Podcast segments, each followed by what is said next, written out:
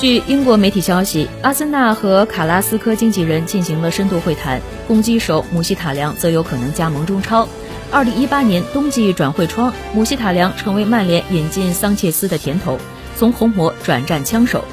姆希塔良的职业生涯从二零一三年加盟多特蒙德后有了巨大的飞跃，曾经获得过德甲助攻王称号。不过来到英超后表现不够理想。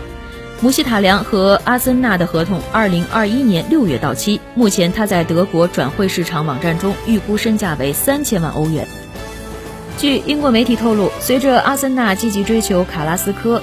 姆希塔良很有可能被卖到中超，而且现在博彩公司的网站中对姆希塔良今夏加盟中超球队的赔率调到了最低。